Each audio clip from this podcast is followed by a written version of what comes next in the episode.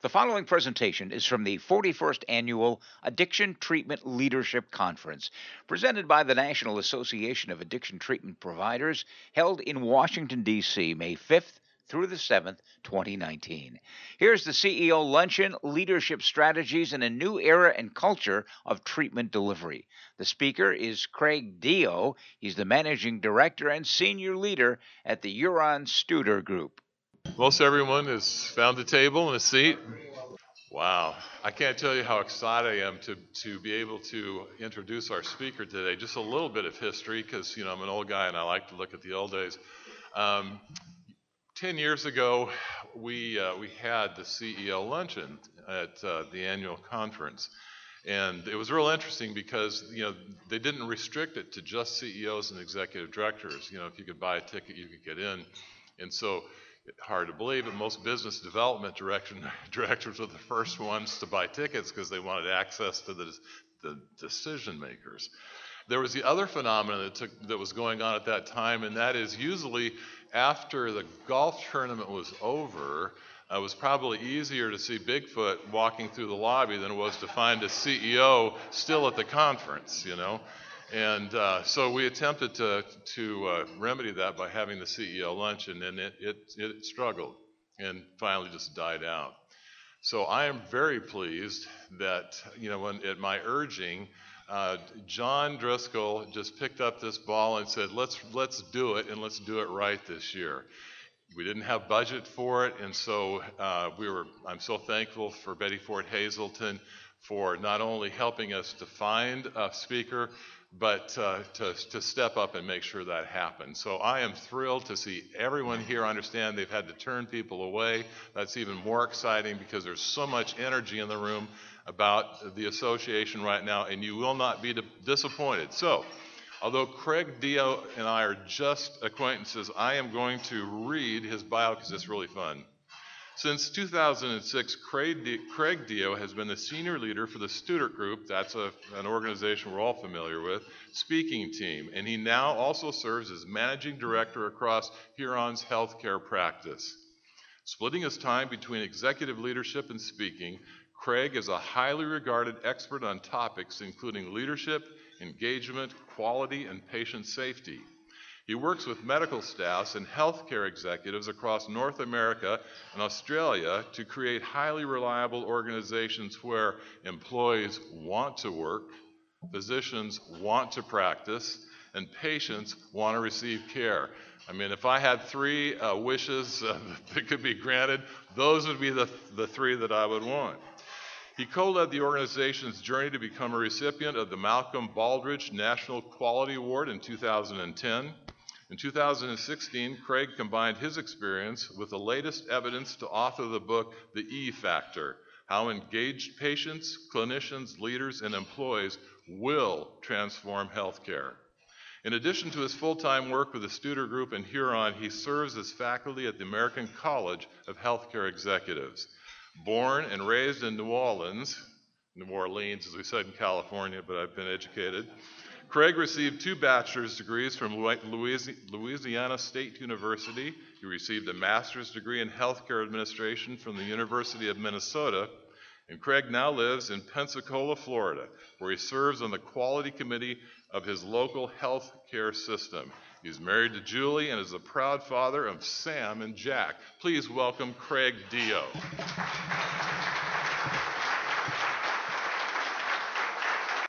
Great. Thanks, Art.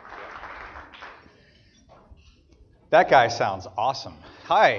Uh, good afternoon. It is truly a pleasure to be with you today. I have heard of your association for a long time. I've been to many organizations in healthcare, some of whom are new and emerging, others who have been around for a lot longer than uh, any of us have been alive.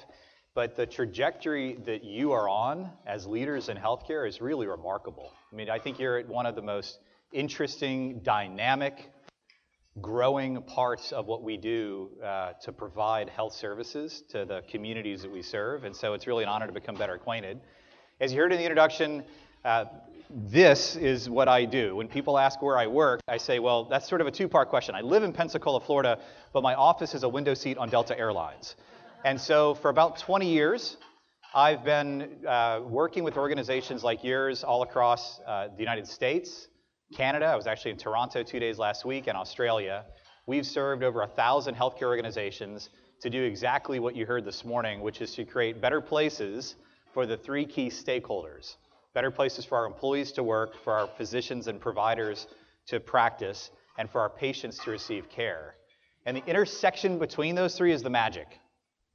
And many organizations have a competency in one, but forget the others. And what I'll tell you is that what we've learned over those 20 years is that the commonality across all of that, when this stuff sustains and organizations have success and pick up trophies at conferences like this, or when organizations don't and they're not successful, it is about leadership. It is always about leadership. And that sounds very obvious and probably uh, not what the group of you know highest ranking officers in the room want to hear. Because wouldn't it be nice if the answer wasn't it's all about you? All right, wouldn't that be great? Like, actually, there's this piece of technology you can buy, and then all this just goes away. It's very easy, it's very cheap.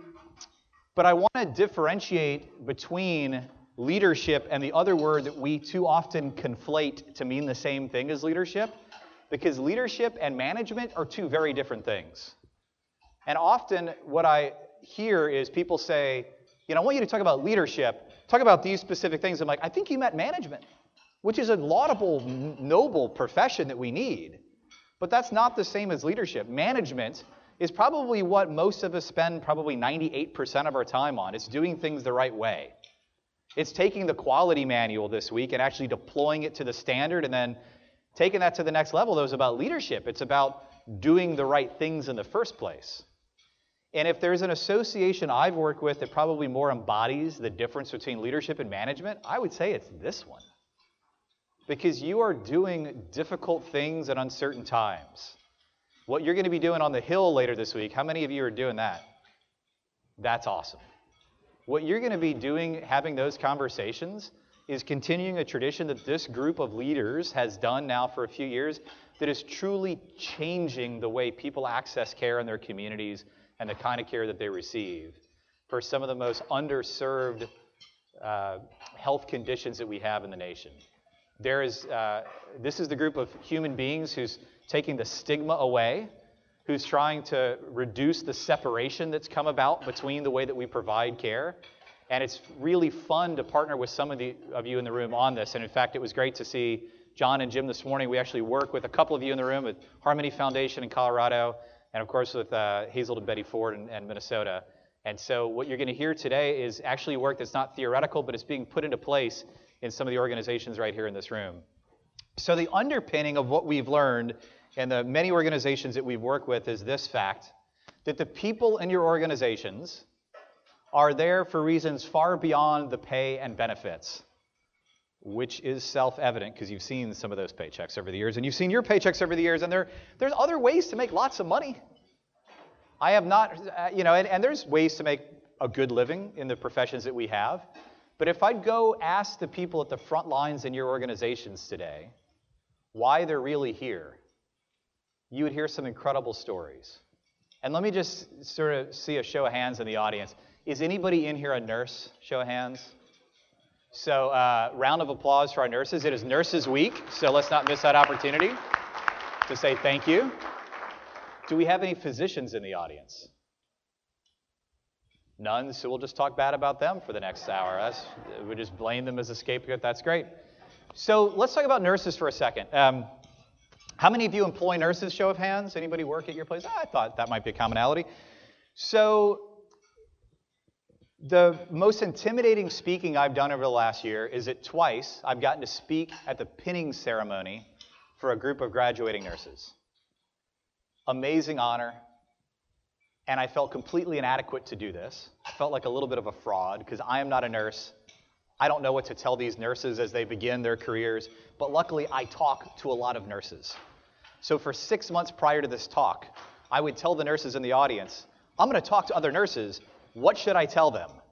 And I would get emails and letters, and I got to stand on stage and read guidance from other nurses. And one of the things that I heard that I actually read as a letter from one of the, the nurses who's a 40 year chief, well, she's a 40 year nurse, a chief nurse of a large health system in the East Coast. She said, What I want to tell the graduates on the stage today is first, thank you, because you're completing one of the hardest undergraduate degrees that there is. And two, I want to make sure that you don't become the statistic that is the biggest problem in our profession. Because if you're like most other nurses, in two years, you'll no longer be a nurse. 30% of nurses who graduate in two years are no longer practicing nursing. And she said, We need you in this profession. Then I added as an aside, I think she also means it in her organization. She's got some vacancies. And if you'd like to apply, uh, she's got like 40 spots. Something gets in the way of all that passion that we have day one in these professions until you know year two or year 22 on the job. So let's eavesdrop on a dinner conversation with a nurse. Now I don't know about at your house, but at my house, dinner conversations often begin with, "Hey, honey, how was your day?" Which, if you're married to a nurse, you know is a terrible question to ask because it's going to be gross. Whatever comes out of their mouth, it's just not good dinner conversation. But how do most nurses answer that question? Hey, honey, how was your day? Do they begin like this? Do they say, well, first, let me pause for a moment of silent gratitude and reflection?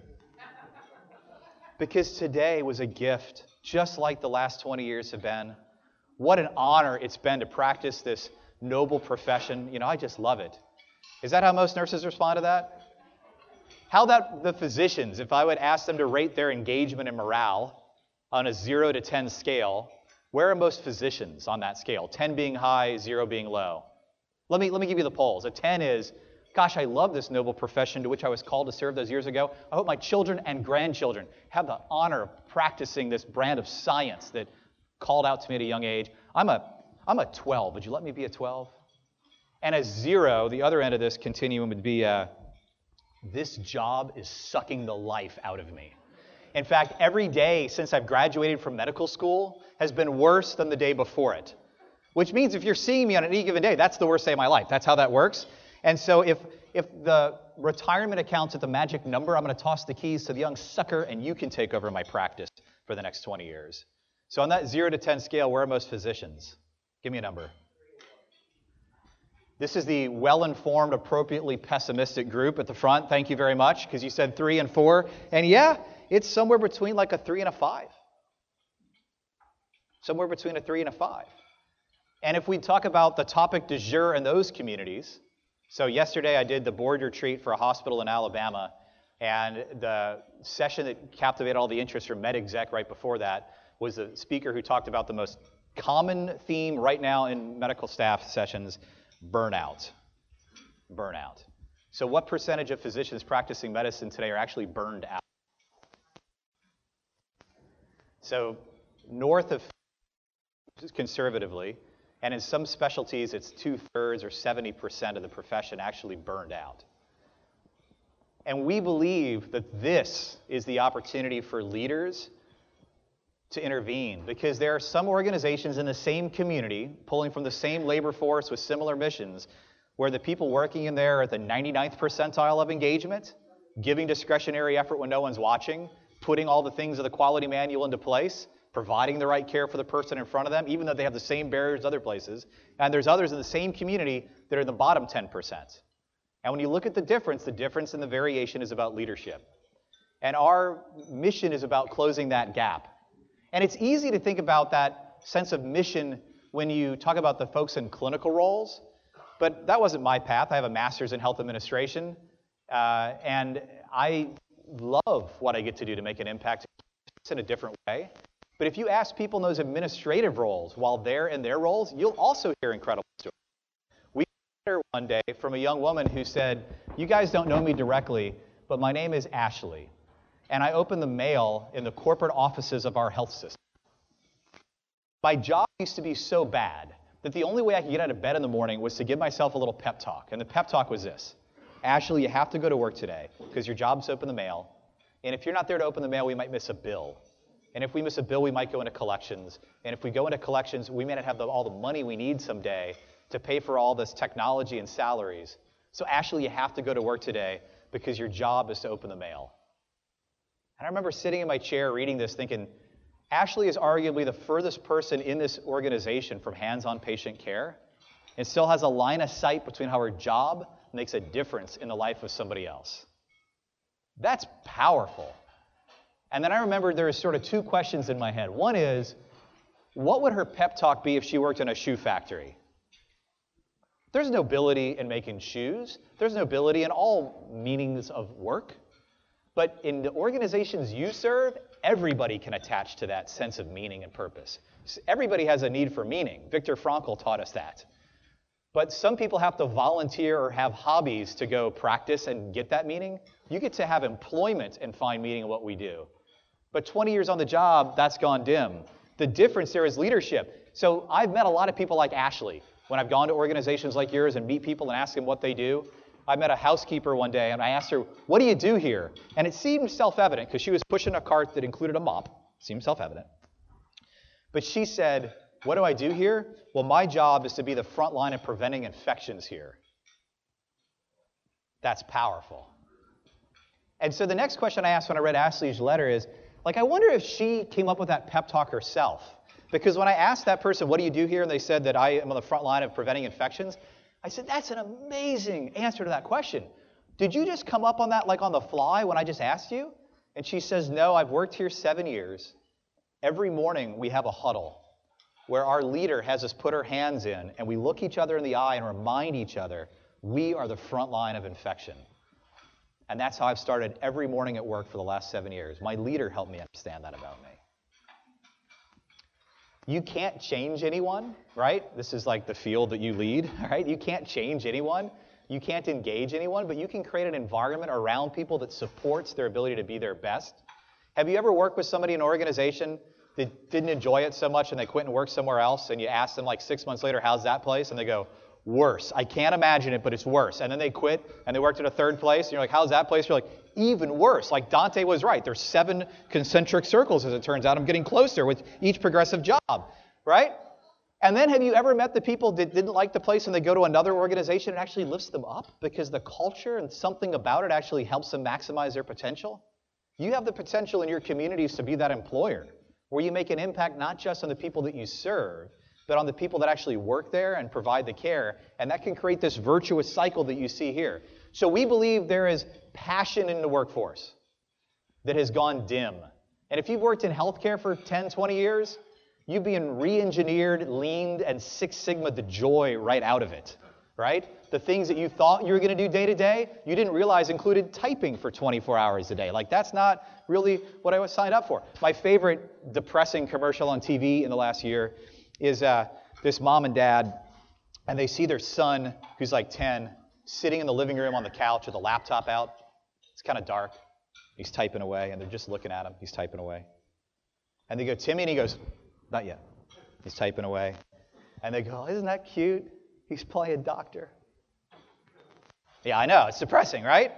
But that's sort of how the practice of medicine and the practice of care has evolved for a lot of people. It's different than what we thought. So we have this passionate pull for change that we help organizations create. And if you ask people to apply that to a handful of prescriptive behaviors based on evidence, not a ton, because as we know, people aren't good at making massive change in bulk. We need to have very prescriptive change. That gets results. And when people see results, it fires them up to do the thing, not because they know evidence says it works, but because I saw it work. And this is the flywheel that we coach organizations to adopt. It's our metaphor for cultural transformation. And like a flywheel, it takes energy to start it, but once it starts, it's almost self perpetuating and hard to stop. So I thought I'd share with you today not just a bunch of like, here's things you ought to do, and here's things we've learned. I thought I'd start with like what we've learned about when change doesn't work. Because this is a nice opportunity at these sessions with senior executives to sort of hold up a mirror and see are there any of these symptoms happening in our organization. Now, the title here is really important. I didn't say when change doesn't occur, I said sustain. Because making improvement in an organization is not that hard. Sustaining improvement, very hard. And um, to contrast the difference, I like to use a non you know, management example for this. Now, this is a rhetorical question. Don't answer it. It's a little awkward if you do. But has anybody ever lost weight for a few days? Like, that's not hard, right? Short term improvement on weight loss, not hard. I think there's a reason flu season comes before beach season, frankly, because that is a really, you know, if, if you have your Fitbit watch Bluetooth scale connectivity happen and you get the flu, it's going to go, attaboy, human. I don't know what you did this week. You said you wanted to drop 20 pounds in two months. You're halfway there and it's Friday. Just keep that up. That's not sustainable. And as you know, because this is the work that you guys teach on the front lines, that change is never single modal, it's multimodal. And it's not just about believing to do things differently, it's actually taking action and doing things that then at time you end up understanding and delivering. So here's what we learn when change doesn't sustain. The first is that organizations that make improvement that fades away, they miss this point that I just talked about, this flywheel. And here's how that looks. I go ask staff. Okay, let's, uh, let's fast forward from today. How many of you have heard of something called the quality manual yet this week? Marvin, this is a good, you know, art. Let's just check out show of hands. That's not enough hands. We need to reteach that session. Okay. So, are there some things you're going to go back and try to do at your organization or sort of assess based on that? Is there any change that you're going to make after this? Nod your head in this direction just for the purposes of this rhetorical. Thank you. Okay, good. Now, you're all going to try to make improvement. Now, I'm going to come visit your organization in six months, and there's something that you wanted people at your front line to do and I'm going to say, hey, just curious, why are you doing this thing that I understand is supposed to provide better quality? In a lot of places, the answer is going to be, because my boss said so. I'm going to say, why did your boss say so? And they go, because CARF told my boss to say so. well, why did CARF tell your boss to say so? So that we can keep getting paid, I guess. I don't really know how all this stuff works and you go, oh, no, that's not what it is. This is actually about providing the kind of quality our mission says we need to. This is supposed to take you less time and give better quality care. But when people believe it's because the Joint Commission makes us, or my boss makes us, or CARF makes us, what you get is people taking action when the Hawthorne effect is shining brightly on them and they know they're being monitored. And as soon as the Hawthorne effect is off, and you're like at a conference in DC, I'm just saying, like they're not doing the behavior anymore. That's about engagement. Engagement's not the same as satisfaction. Engagement's about giving discretionary effort when nobody's watching. And let's contrast those two words too, because we're talking about the difference between improvement and sustainability. Let's contrast satisfaction from engagement. Your job is not to have satisfied employees. Your job is to have engaged employees. And I would argue, as a guy who spent a lot of time in quality and safety and patient experience, your job is also not just to have satisfied patients. You want engaged patients. To be engaged, I have to be satisfied and competent and willing. Because it's not just about having skill, it's about skill and will and clear expectations and barriers removed to be fully effective. But if you wanted to have satisfaction in the workforce, that's easy. Here's a tip. So if I work for you usually until 5 o'clock, but today I want to hang out with my boys, Sam's 11, Jack's 9, they're in soccer and Boy Scouts. Let's say I want to go hang out with them at 3 o'clock today. And I say, hey, boss, can I go home today at 3? And you say yes. I'm very satisfied with that, right? You guys should all work for Philip. He lets you quit whenever you want. Great job. He doesn't even care if you go to work. It's great. Totally satisfied. How engaged am I that day between 3 and 5 o'clock in your mission? Not at all. I'm hanging out with my kids. So you know these aren't synonyms if I can be 100% on one scale and 0% on the other. Have, have you ever heard of, uh, you've heard of present, you've heard of absenteeism, right? When people aren't present at work. Have you heard of presenteeism? Right? You guys work in this field, right? Affecting presenteeism time. There are times when you have employees who are physically present, but not necessarily contributing back to the mission statement, commensurate with the dollars you are paying them for their time. So, number two is lack of a balanced approach and a critical mass, but I'm going to skip that to talk about the next two. The next two I refer to as the timeless truths of leadership. Any study you look at, any industry, if you look at organizations that have sustained world class success, so my data set for this is the Malcolm Baldrige National Quality Award recipients. So, since the 1980s, the White House, uh, through the National Institutes of Standards and Technology, has created a prize to identify role model US businesses that have both practices and results that others can learn from. And there's been about 130 recipients of that award since the 80s. There's been about 25 or so in healthcare. Um, we've coached about two thirds of them. We're a recipient as well as a small business. We've coached a school district that's received that. And in all of those circumstances, the two things that they have in common that puts them world class above anybody else is that they have a culture of accountability where when we say we're going to do something, we do it.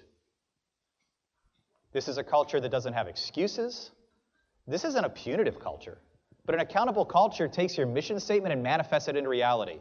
So think about your mission statement for a second, get it in your brain, and you're the senior executive, so I'm just going to pass a mic, and if you could all recite it, that'd be Great. You're looking more nervous than you should be. Okay, so um, about your mission statements. Okay, so uh, five frogs are on a lily pad. Did you hear that I'm from South Louisiana earlier? Okay, five frogs are on a lily pad. One frog decides to jump. How many frogs are left on the lily pad? That was a loud response. So when I heard this, I said four, because when I went to LSU, there was two tracks in the curriculum. You could learn to read or learn to count. And I learned to count. I took that track, and uh, I, I heard five on a lily pad, one decides to jump. How many are left? It's got to be four. That was subtraction. That's a sophomore level class at LSU. And so I figured that one out. Um, the typical answers I hear are five and zero. Now, I'm glad that there was a loud response, and it was not the awkward response that I've heard three times. Three times I said, five frogs are in a lily pad. One decides to jump. How many are left? Three times somebody goes, six. And I don't know how my face is supposed to react to that. Like, I'm, I think you said five or zero. So five frogs on a lily pad, one decides to jump. Five frogs do remain on the lily pad because deciding and jumping are different verbs. How many of you have heard that before, by the way? Interesting, where the origins of these stories come from, right? Your mission statements are statements of declaration about what you want to achieve. So are your strategic plans. By the way, that is the least differentiating thing I see in organizations is the strategy and the mission statement. I've never seen a mission statement that said, well, we can stop the diagnosis, I've seen the problem. Whoever wrote in the mission statements that our mission is to not suck as bad as we did last year, that seems a little baseline. Like the mission statements use words like excellent, world class, you know, provide all these great services. But the only thing that matters is whether we did. And so systems of execution and accountability tend to be the differentiators more than the intentions. And by accountability, I don't mean just at the top. I don't mean the board and you in the room. Because usually that's pretty good. Usually you have like some annual goals that you want to achieve, right? So usually you have a strategic plan that says what we want to do big picture over multi years. You have an organizational set of priorities, financial goals, quality goals, people goals, all those goals. But here's where it breaks down. The individual leaders on your team the managers, supervisors, directors, vice presidents, senior executives, are they evaluated based on objective measurable goals or on competencies? And if it's competencies, let me just tell you the scenario I see too often. We get called in because the organization got a D on their report card last year, right? If you have the red, yellow, green stoplight methodology, it's reds and yellows. We're not performing well, we need to improve. So then we ask our human resource leader at that organization, Hey, can you give us the distribution of how the leaders graded out last year? Like how many of them got a meets, does not meet, exceeds, significantly exceeds? And what do you think we see in those organizations where the organization got like a D or an F? How did the leaders grade out? What letter grade do you think they got? A's, A pluses mostly. And you go, how can this be that the organization didn't perform well, but all the leaders did? And then we ask the next question, which is, hey, HR leader, could you send me the evaluation you're using for these? And we see very narrative, subjective, competency based evaluations. And do not hear me say competencies are bad. They are necessary, but they are also insufficient. Competencies are necessary and insufficient. If you're a leader, you're held accountable by your external stakeholders for outcomes. And so should your organization hold leaders accountable for outcomes in their area. What's their little balance scorecard? And you know who likes that? High performing leaders love that. It turns out that only about 13% of workers on the planet Earth are actually engaged in their jobs. In leadership ranks, it's only about 40%. In healthcare leadership ranks, it's only about 60%. And the problem with those 60% is that if the other 40% aren't as engaged, they can be up to seven times more productive than the ones who are less engaged. And over time, that means I'm either going to regress to the mean and be less productive like them, which is not good for your results, or I'm going to quit and go to another organization that rewards the hard work I've been putting in to overcome barriers. If you're in a culture where we reward simply the competency to do it, then that's not a culture that rewards the high performance. Now, I will say this big caution on accountability. Because I told you there's two timeless truths to sustainable excellence. One is the culture of accountability, but accountability without training we call cruelty. How many of you ever went from buddy to boss in your career? Right? You're leading a group of people, one day, and the day before that, you're the peers, right? And uh, I'll tell you where I see this the most, back to my nursing colleagues, like nurse managers, holy moly. Like the biggest source of leadership in U.S. healthcare delivery writ large across all different sectors is nurse management. And the way you typically become a nurse manager is that on Monday, you're a nurse. On Monday afternoon, your boss quits. Monday evening, your boss's boss comes to you and says, Hey, you ever thought about being the manager on this unit? And you go, No, I kind of like being a nurse. And they go, Oh, I didn't mean full time. Would you be the interim manager on this unit? And how long is interim nurse management? Like 32 years. Isabel, we're going to look into making that permanent. You seem to really have earned your stripes on that one. And overnight, right? So yesterday you were accountable for an N of one yourself. You had to abide by the policies and procedures of the organization and not screw things up. The next day, like in acute care hospitals, average span of control is 40 people. So now you have 41 people you're responsible for. And how much training and development did you get overnight? One of the problems we have as organizations as we mature, and it's fun because as an industry, healthcare is trying to mature. Addiction treatment providers, as an industry within that, trying to mature, and each of the organizations is on its own maturation journey. Part of the maturation journey is understanding that management is its own profession. Just because you're really good clinically and technically doesn't mean you've learned all the things written in journal articles since World War II about how to better manage, inspire, engage, recruit people. There's evidence about how to bring talented people into your world. There's evidence about how to actively create the kind of culture that your results need. But too often we say is, well, she was really good with the patients and has good interpersonal skills. She'll probably figure out this management stuff. That's not fair to her. That's not fair. They were professionally trained in that last role. So organizations have a responsibility to allow leaders and managers to be effective. And you cannot be effective if you're not competent. And as I said earlier, you can't be engaged if you're not competent. I have a, a family member who's a physician assistant, and he loved when he was working in orthopedics. He had an opportunity to move to another organization and was working in trauma medicine. Six months later, he quit. And when I asked him why, he said, I didn't feel like I was safe in the job. They were asking me to do things I hadn't done before. I wasn't getting the kind of training, and I hated it. In fact, I'm quitting the whole profession. I'm out. And I see that organization after organization of people who take one for the team and get into management, even though in healthcare that's not necessarily what they signed on for, and didn't get the kind of skills backfilled to be successful in the role, and didn't produce the results that contributed to disengagement, burnout, and they quit. And so you got to break that cycle by the two timeless truths here, both a combination of accountability and leader training. So, what does that look like? I would encourage you to have everybody from a manager to CEO have their own balanced scorecard. And the only things you can answer are numbers.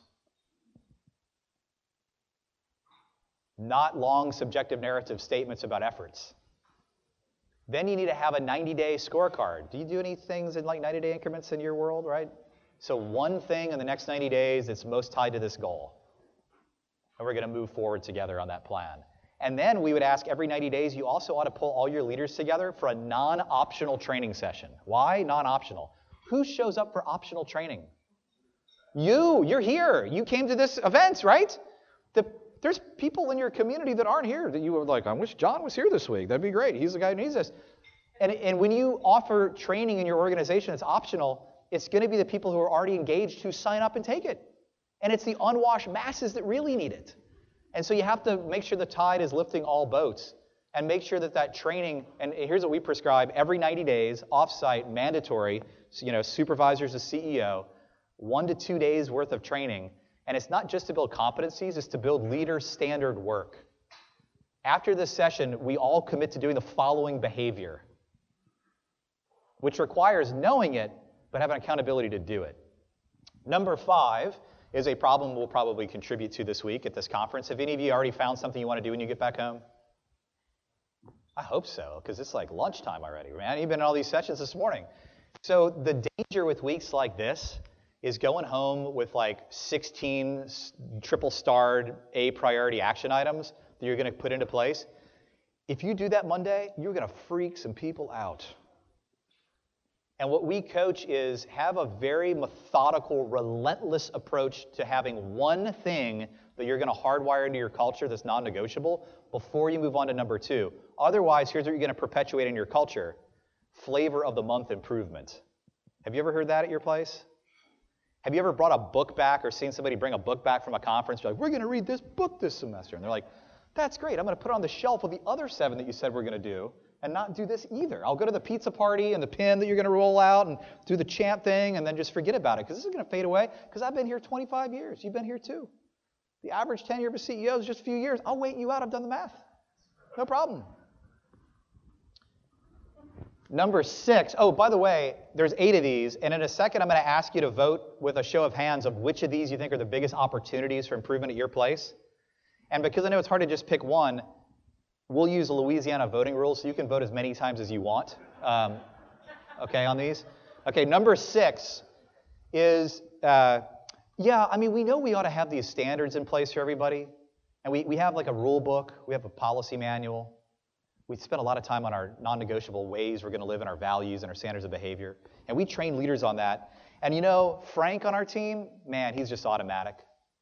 And, and about 15% of our team's like Frank. Like, we didn't even need a rule book. If we just hired a bunch of Franks, we'd be great. Uh, Susan, you know, she's good. She's probably like two thirds of our team that are solid or middle performers that are doing a good enough job. They just need a little more experience or tenure on the job. But man, then there's Craig. And there's about 10% of low performers like Craig. And I don't mean this pejorative that, you know, it's not that Craig isn't worthy of dignity and respect and a good human being with potential. Craig has exhibited a pattern, though, at this point, not just of episodes, but a pattern where I can almost rely on him not doing the right thing. And in all the organizations in this room, you've got somebody like that. And if I had to take a guess, and we did a survey and asked all the supervisors on your teams, like anonymously fill out a survey, how many of your team would you say are high performers? How many are middle performers? How many are low performers? My guess is it would come pretty close to that distribution I just said. It's amazing how this holds true. About 20% or so high performers, about 10% or so low performers, and the vast majority would sort of go in that pretty good column, which is the lifeblood of the organization. That's important. Each of those human beings deserves a different conversation with their leader about how they can be successful. And we're going to talk about that a bit today because I think it's probably the most important behavior we could do is honor their patterns of performance with behaviors that either reinforce what we've seen working well using shaping and simple plans or point out very clearly what has to change if they decide they want to stay in our organization. I didn't say fire them. You know, what they have to do differently if they want to stay in our organization. And if not, they might be returned to the community. Okay. So number 7 is an inability to spread and standardize best practice. There is something happening at your organization worthy of journal publication that hasn't spread down the hallways yet. So how do you find that stuff? And then number eight, it's not hard being good most of the time. That's easy. Your worst performing employees are usually pretty good most of the time. The hard thing is variation. And in healthcare, variation is the killer, right? There is an evidence based way to do this care protocol. There is evidence based ways to manage and lead people. There's evidence based ways to deploy our mission day to day. We know how to do that. We've decided to jump off the lily pad, but doing it consistently every day, even when John called out sick and I'm short staffed because that patient really requires this of me, that's the hardest thing. Okay, so here's your chance to vote. You can vote as many times as you want. Show of hands. How many believe that number eight is a big opportunity for improvement at your organization? People in the front row who don't see that anybody in the back row is not holding their hands. That's awesome. Okay, number two. Number three. Number four, five, six, seven, and eight. How, did anybody raise their hand for all eight? Because there was a lot of hands. Raised lots of times. Okay. So uh, here's the fun thing. So uh, Marvin, John, team, thank you for coaching me well because uh, I'm now prepared to talk about where I saw the most hands go up because you told me that's what they were going to say. So it's pretty fantastic. So when we coach organizations to put all this stuff into place, we ask them to adopt a leadership operating system that we call evidence based leadership, and it should be the complement to evidence based medicine.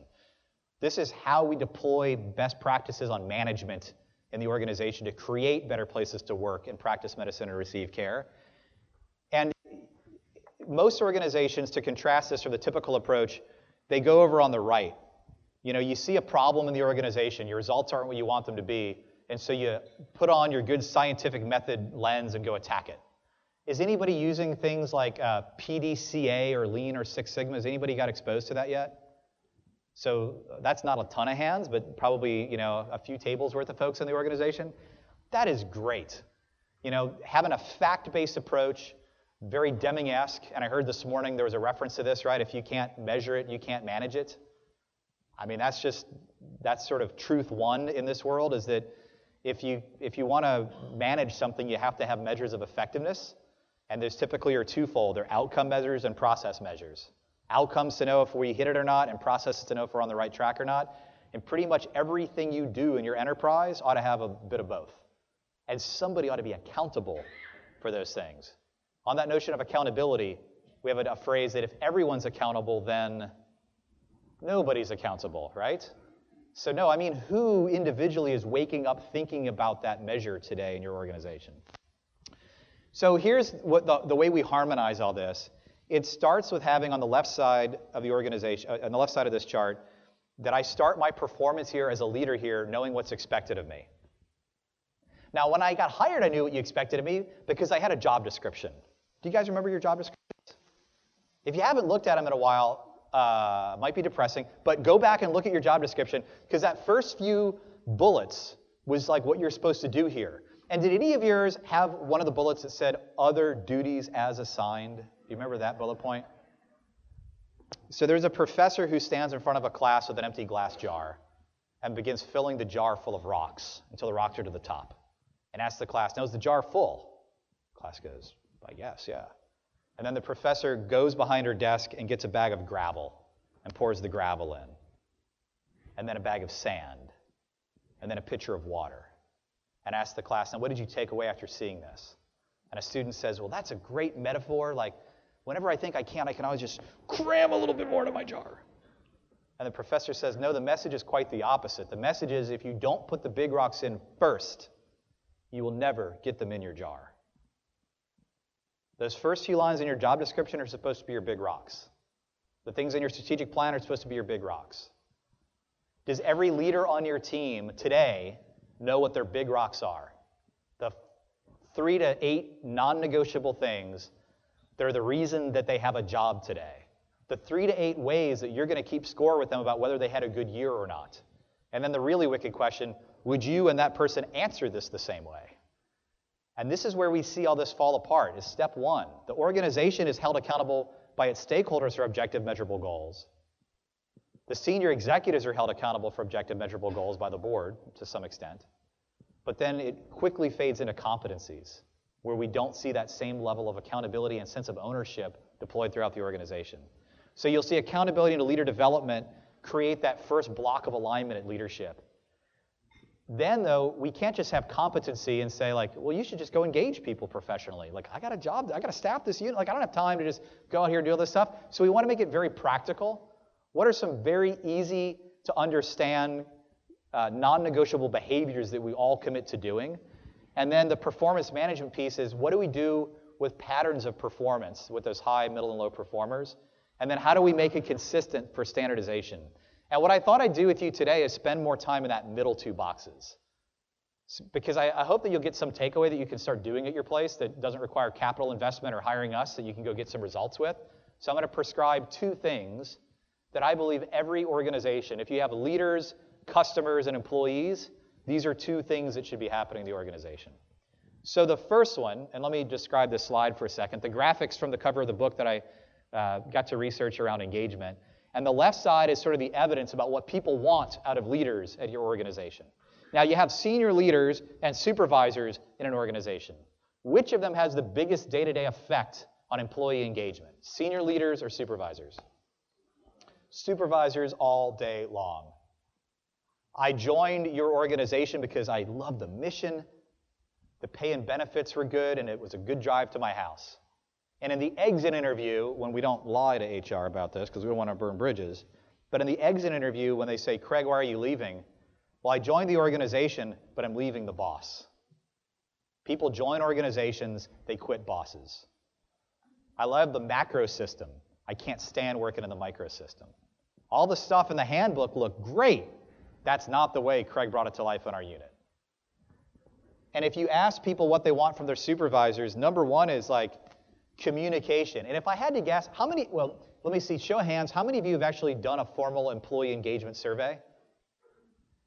Great. And if I had to guess what's in the, one of the top two or three positions, the word communication would probably appear there. I would levy a mortgage payment on that because I don't think I've worked at an organization where that hasn't been in the top three spots.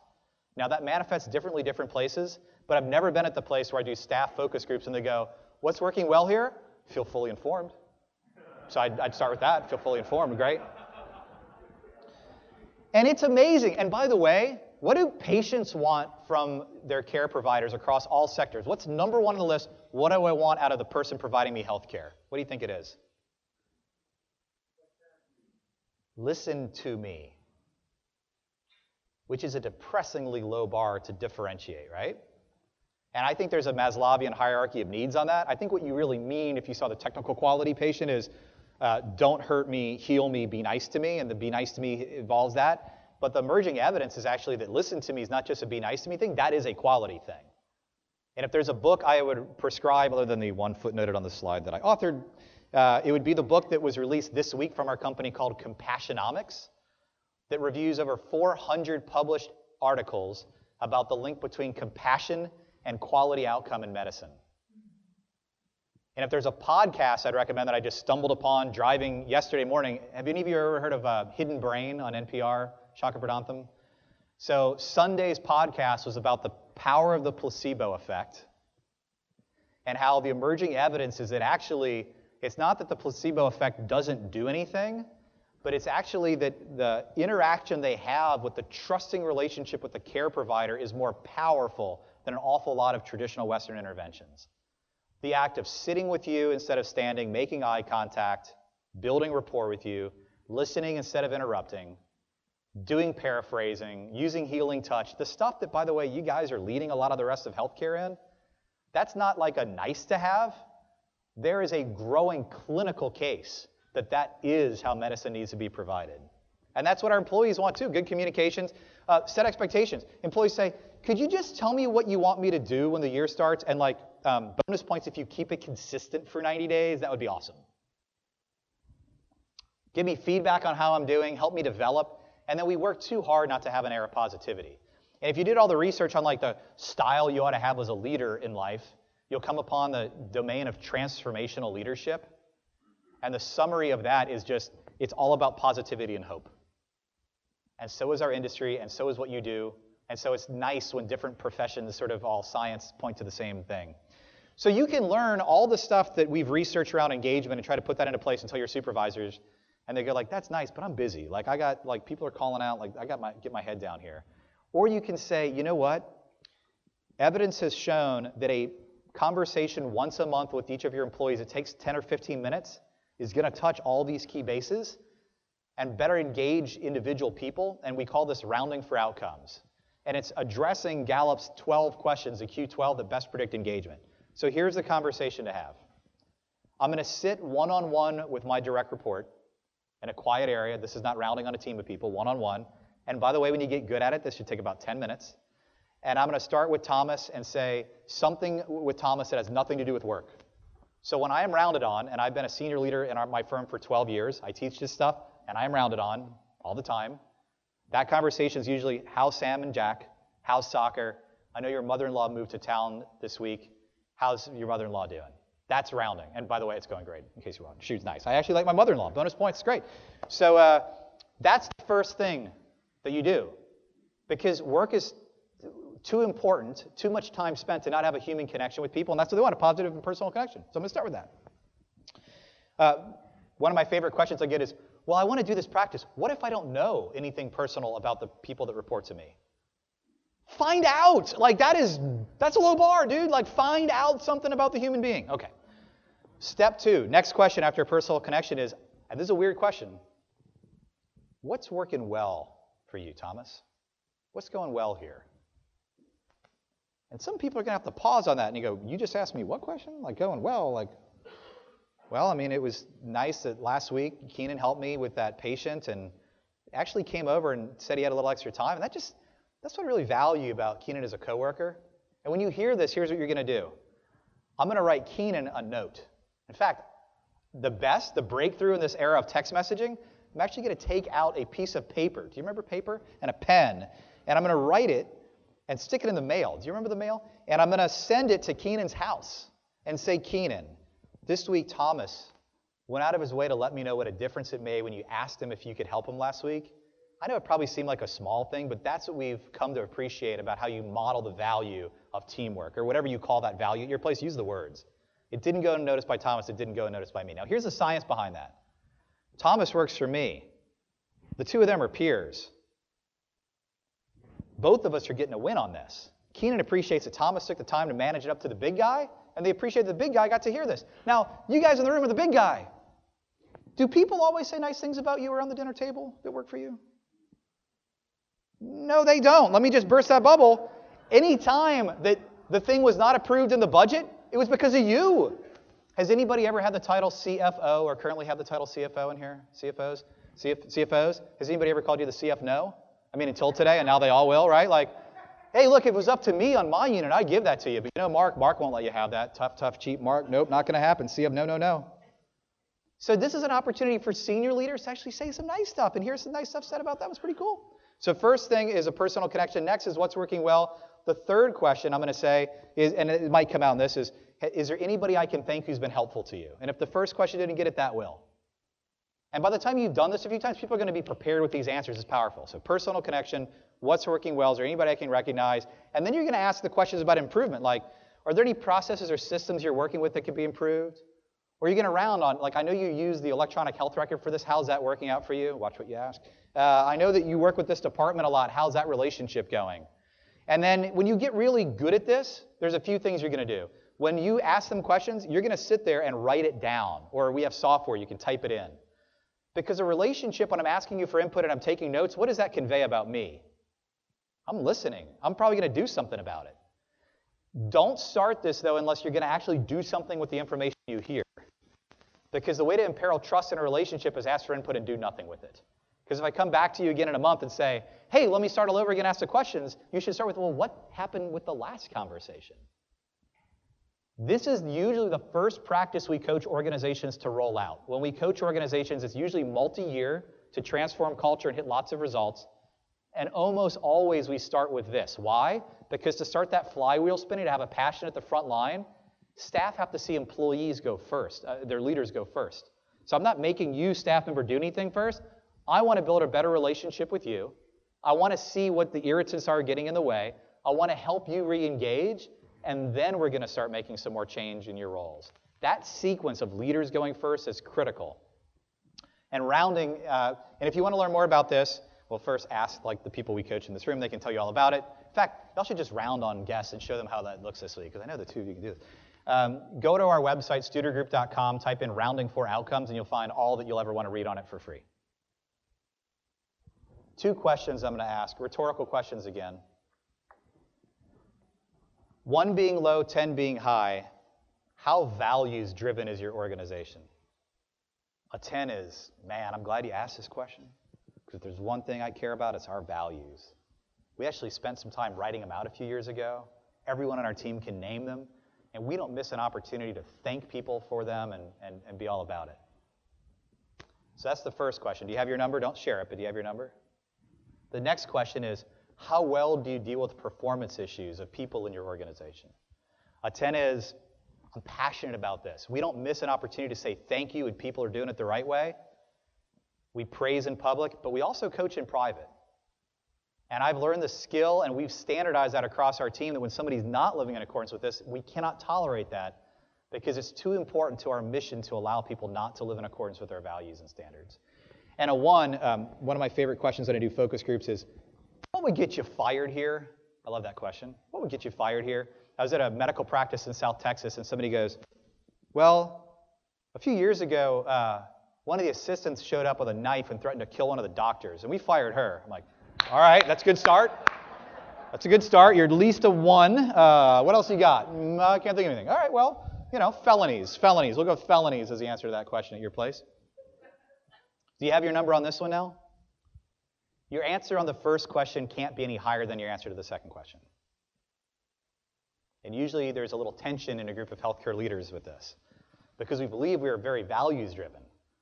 But as you know and teach, it's not values driven to know that someone is not living in accordance with our values and not say something to them. All we're doing is prioritizing our own sense of discomfort because I don't want to have that awkward conversation over what they need to hear. If there's somebody who's not living in accordance with the team values or not providing the kind of patient care that we want and we ignore it and we don't tell them how they can in a kind, caring way, right? Because we have to, the person is always worthy of dignity and respect in a conversation. Sometimes it's a skill issue. I'm not mad at Craig and I'm intolerant of the behavior happening again. And so no matter what happens on the other side of the table, I'm going to stay calm and focused and remind them that if this happens again, here's going to be the next step of the progressive process. And I hope that doesn't happen. But I've seen this in my own career. Um, in fact, probably the way I've learned about this, that coaching is actually an act of love and caring, is uh, from one of my colleagues. Um, did Beth Keene ever come to your organization? Does anybody ever meet Beth? I don't, I don't think we were coaching your teams at that point. Beth was a speaker on my team. We lost her to a long fight with breast cancer about five years ago now. And Beth had this amazing ability to connect with people. Really funny, great storyteller. And she was doing an event like this. She was up on a stage at a particular organization. And at one point, like the organization like turned on her. No eye contact. She was just losing them. Now, if that happened here, and it's not, y'all are great, but I would be all up in your face, right? Like if Thomas isn't paying attention, I'm gonna like come present next to Thomas here, right? And, and you're gonna have to be with me. It'd be kind of hard. That wasn't working either. She's like, oh, I'm just bombing it. It's terrible. It's the worst presentation I've done. So she kind of gets back on the stage, like, I'm just to sort of gut through this, you know. And at that point, the CEO, who had been seated in the back of the room, stood up, walked down the center aisle, and said, uh, Beth, I need to talk to you out in the hallway right now. She goes, Well, that must explain it. I must have said something so terrible that they have to do immediate corrective action with me. So she said, I, I signaled the AV guy who was filming this, and we took a little break and went out in the hall. And the CEO said, Beth, I feel like I should tell you that as you were presenting, your sweater has um, risen up and parted from your skirt, and your uh, belly is sort of exposed. And I thought it was sort of distracting to the audience, and you'd want to know that. So Beth says, Now, what do you think I told Jerry? That I said, Jerry, how dare you correct me? It's a fashion choice in my late 60s. I always present with my midriff showing. She's like, Oh my gosh, thank you so much. She's like, I, I turned seven shades of red. He was already nine shades of red, right? Just having this conversation. She said, I got back on stage and I began again by saying, I hope you appreciate what a kind and caring man you have leading this organization in Jerry. Because how easy would it have been for him to say nothing, right? Because that was obviously an uncomfortable conversation to, for him to have. But because he cared so much about your learning environment and me, he had a conversation I'm sure all of you know is a little awkward, right? Now, she did say, now, I did tell the AV guy who was filming this at the break, like, you are filming me. Like, oh my gosh. And the AV guy says, honey, I was just trying to keep the frame above your shoulders, which is the best response ever. Coaching is an act of love. And I would think of any group in healthcare, this is the community that gets that, right? Having a conversation with somebody that can support their ability, even when it's uncomfortable for the people to speak that truth, is an act of love and caring. And the role of leadership inside the organization doesn't include the word comfort. I don't get to duck that. That's what leaders are about, is making hard decisions in difficult times. I was at a small town in Georgia. In fact, I didn't know how small it was until they referenced what it would be like if they lived in a bigger town, and I hadn't heard of that place either. And, uh, and we were talking about these sort of conversations, and he goes, Look, Craig, I know that this guy on my team isn't meeting expectations, but if I have this conversation with him, he coaches my son's little league team. And I said, So you're saying that's going to be a really uncomfortable conversation for you to have with him, right? And he goes, Yeah. And I said, Yeah. And so you ought to really learn the skill of doing this to still preserve dignity and respect for the person. But what you're doing is you're placing your own sense of comfort ahead of what he needs, his peers, and ultimately our mission, because you're not comfortable having the conversation that he obviously needs to be successful in his career, either here or somewhere else. But to know it and not speak it is only being kind to yourself, not him. And what we see when organizations sustain success, I mean, I'd love to tell you that when we coach organizations to get to like Baldrige levels of excellence, it's with all the people that started. I've never seen it happen. And that is not because Studer Group comes in and says, you need to fire these people. I, we, we don't prescribe that. We don't say fire the bottom 8%. I want everyone to have the opportunity to be successful. And what we would prescribe is with your high performers. Now, here's something you can go back and do today. In fact, you can do this by phone. High performers deserve more attention than they get. Usually, all of our attention, we're spending 92% of our time on the 8%. Shift that. Start now spending more time on your high performers because nothing's worse than losing a star. And here's the conversation to have with a high performer. So, Thomas, I wanted to take a moment and sit with you and tell you why I've really valued the seven years of service you've given to our organization and why I hope you're here for 7, 14, 21 more years. And I know we say these things pass in the hall, but I just want to spend 10 minutes telling you specifically because I didn't want to take it for granted. So, uh, the way that you were able to overcome barriers and bring me solutions instead of asking me for that, that is, I don't ever worry about when you've got the ball on this stuff. Um, and I'm going to say two or three things. And then I'm going to say a question that you're going to be scared of. I'm going to say, Thomas, is there anything that would be getting in the way of you staying here another 7 or 14 or 21 more years? Now, what are you afraid Thomas is going to say? Show me the money. Not if you set this up right. Not if you set this conversation up right. And high performers are a group of people. We're going to usually say things like, yeah, there's like that committee that's formed. Would you support me doing that? Or I want to get my 16th master's degree. Would you support me doing this stuff? It's amazing what people say about this stuff. And we're going to have this conversation. We're going to close again with some, another note of high performance. With the solid performer, we're going to do the support coach support sandwich. Say some things we like about that, have one thing at a time we want to work on a development, and close again with affirmation.